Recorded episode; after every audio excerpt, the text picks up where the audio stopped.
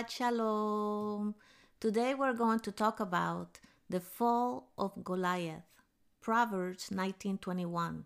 One can devise many plans in one's mind, but Adonai's plan will prevail.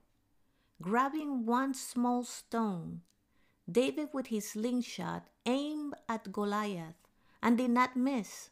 The giant was defeated. How did David do this with such precision?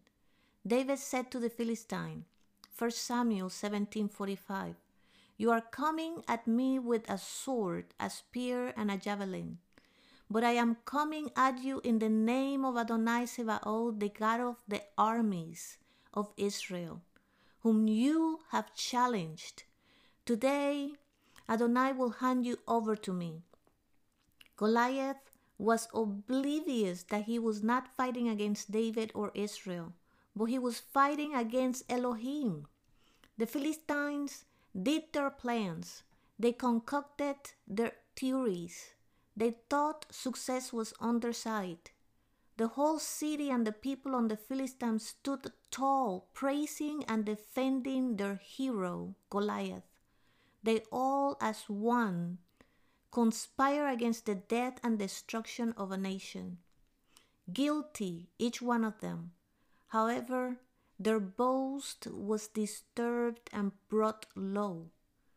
Psalms 33:10 Adonai brings to nothing the plans of nations. He foils the plans of peoples. Elohim did not save by sword or spear, but by his mighty hand the Philistines were defeated. Death came to them despite all their preparations and plans. The big bad wolves ran like scary cats. Psalms 33 16 to 17.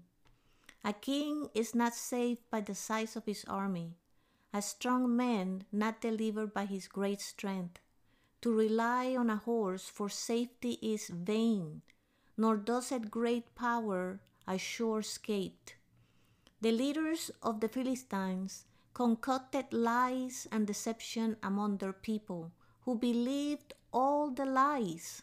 And Elohim says this Proverbs 19:5 A false witness will not go unpunished. Whoever breathes out lies will not escape. Why are the nations in an uproar? the people's grumbling in vain. Pride is their downfall. David, however, put his hope in Elohim. He gave all his being in trusting that Elohim was going to deliver them. He did not doubt in his mind. When we are going through tribulation, we have to secure our trust in Elohim and plan our strategies based on His guidance and protection. May your mercy, Adonai, be over us because we put our hope in you. Psalms 33:22. Abba Father, thank you for your words. Thank you for your guidance.